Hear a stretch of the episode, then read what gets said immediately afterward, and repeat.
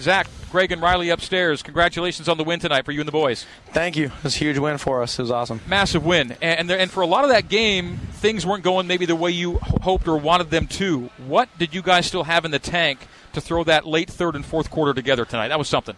Yeah, you know, really, I think it started at the beginning of the game when we were talking. You know, um, Coach Grimes had me go up in front of the team, and, and really the message was is is there's going to be adversity tonight. You know, this is a good, great team. These guys are going to score, and you know the defense is going to come up with some big stops, but they're going to make some plays too. And so uh, we really just had to get to the point where it's, hey, they made a good play and we're down, but we're going to rebound and we're going to come back from this. And you know, we were expecting that going into the game. We knew they were a great team, and so I'm proud of the boys from battling back and having that short-term memory each and every drive. It was awesome it, it, was an amazing finish. It was a great start, and and you got to feel right away what it feels like again to have BYU fans in the stands. Houston goes up three nothing. Then you guys score score 14 straight, and what a vibe out there, right? Yeah, I mean it was awesome. It was great to have our fans there. Great showing from us. Uh, you know, it was weird. You know, it was weird playing in front of fans again. It was almost like we all forgot what that was like. Uh, I think the energy comes when the when the fans are cheering against us too. When we got Houston, you know, cheering against us and they're making plays, you know, that's when that's when the energy starts to pick up and guys are like, hey, let's get after it. You know, this is this is fun. Uh, the feeling of tonight's game was just different than the last three. Man, it was it was just it was so much more intense. The moment was so much bigger, and you know, we needed to make plays in critical moments that we haven't had to do yet this year, and guys did a great job. And Zach, I know you live for that, you thrive for that. It was so obvious on the field, and I know you're not about that life about talking about yourself, so I'm going to give you a chance. But by the way, let me just state for all the fans out there that you are as advertised. You deserve all the all the talk, all the accolades, everything coming your way. So great job going out there and performing. But after the game, you got done with the TV uh, I was watching along the sideline and someone came and jumped on your back, and I was like, "Who's that assaulting Zach?" And it was Aaron Roderick. Talk a little bit about what it's been like with your QB coach, and also you mentioned Coach Grimes, who I thought called a great game. Uh, you, I mean, ultimately it's on you to execute there, but you can tell you have a special relationship with those two guys on your coaching staff. Uh, they they did a great job tonight. You know, I love I love Coach Arod. Me and him got a great connection uh, you know, even when things aren't going well, I get on the phone with him and, and we figure it out, man. We talk it through and. Uh, you know that's an exciting moment for both of us at the end of that game. We, you know, the feelings uh, emotionally are the same with him up in the box and me on the field, and uh, you know what a great moment. You know, you live for this stuff, and you know it's something I'll never forget. You know, him running down on the field and and, and having the, that feeling. You know, lo- love what we have. You know, between me and him. Was there a little Kansas City Chiefs influence on the underhand uh, scoop flip to uh, to Masen? Yep, yep, man. Uh, great play call, perfect situation. You know, I was out on the field and I was like, wow, like Chiefs, Chiefs would be great right now. You know, we literally call it after the Chiefs, and I'm like, this play would be great right now, and he calls it. I'm like, this is gonna score. Like this is perfect call for this situation. How much fun is it to see Masen do his thing out there? By the way, I love it. I love it. That kid's a stud. Uh, there could be four dudes jumping at him, and he's going to still try and hurdle them. I love his. I love his heart. That guy. He tries so hard. Okay, so Dax Milne, nine catches, 184, three TDs. Talk about the chemistry you've developed with him. It looked like Gunnar went down with the hamstring. Uh, but I mean, Dax picked up any and all slack and more. Talk a little bit about that guy. Yeah, I mean, that guy has has made huge improvement from last year. You know, I knew he had it in him. I knew he was going to be a big time player for us eventually. You know, he had to wait a little bit last year, you know, to really be that star player. But man, what a great opportunity for him tonight. You know, he came on as a walk on to BYU.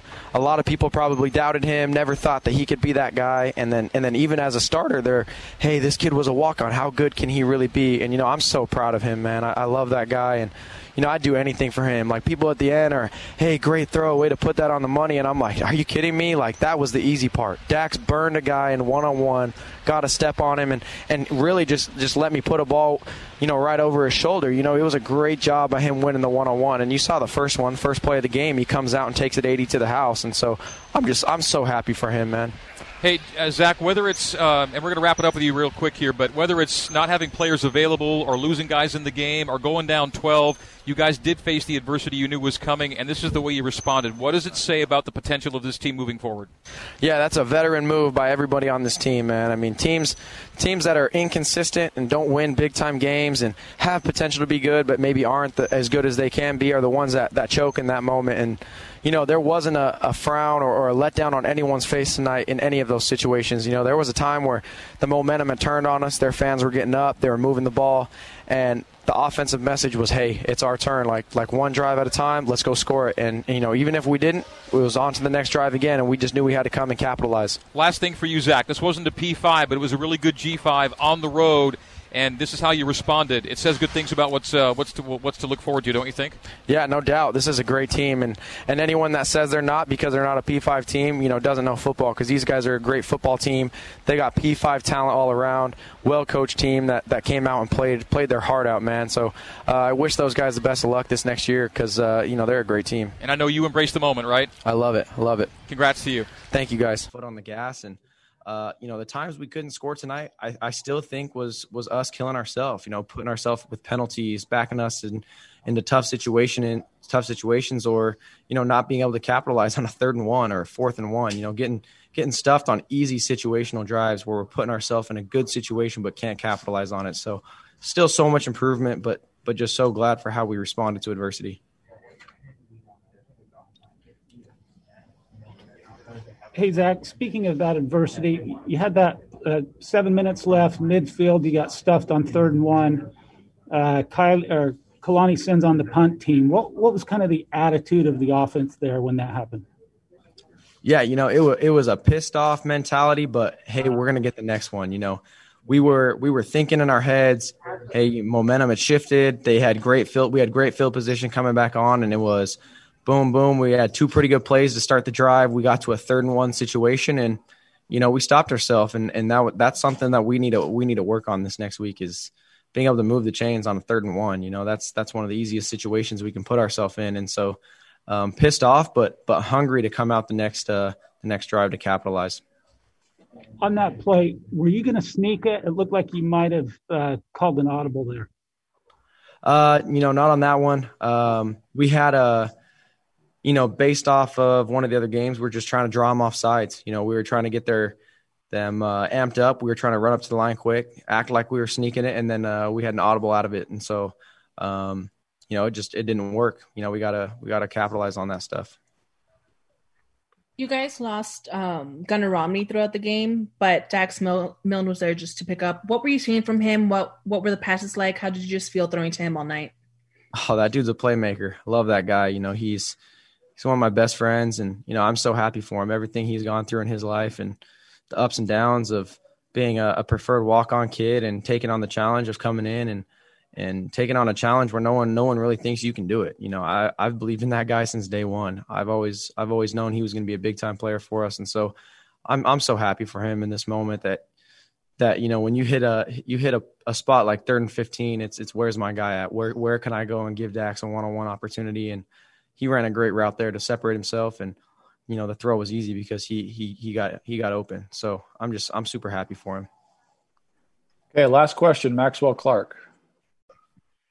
Hey Zach, so you had an, an unfortunate interception against Navy, um, but now you've thrown 132 consecutive passes um, without completing, without throwing an interception. What can you attribute? That's the sixth longest streak in BYU history. Um, what can you attribute that offensive success to to this point? man, it's a team, it's a team stat. You know, that's a team stat, no doubt. I've had balls that were 50 50 balls, maybe even 60 40 in the defense's uh, favor because of where I put the ball. And, and my dudes are going up and they're making plays. You know, uh, interceptions come when, when pressure gets on the quarterback, too. And I know these guys are trying to bring some pressure tonight. And I got an O line that gives me, give me gives me more more than enough time. And so that's a stat that goes all the way around the team. That's just that's guys around me making plays.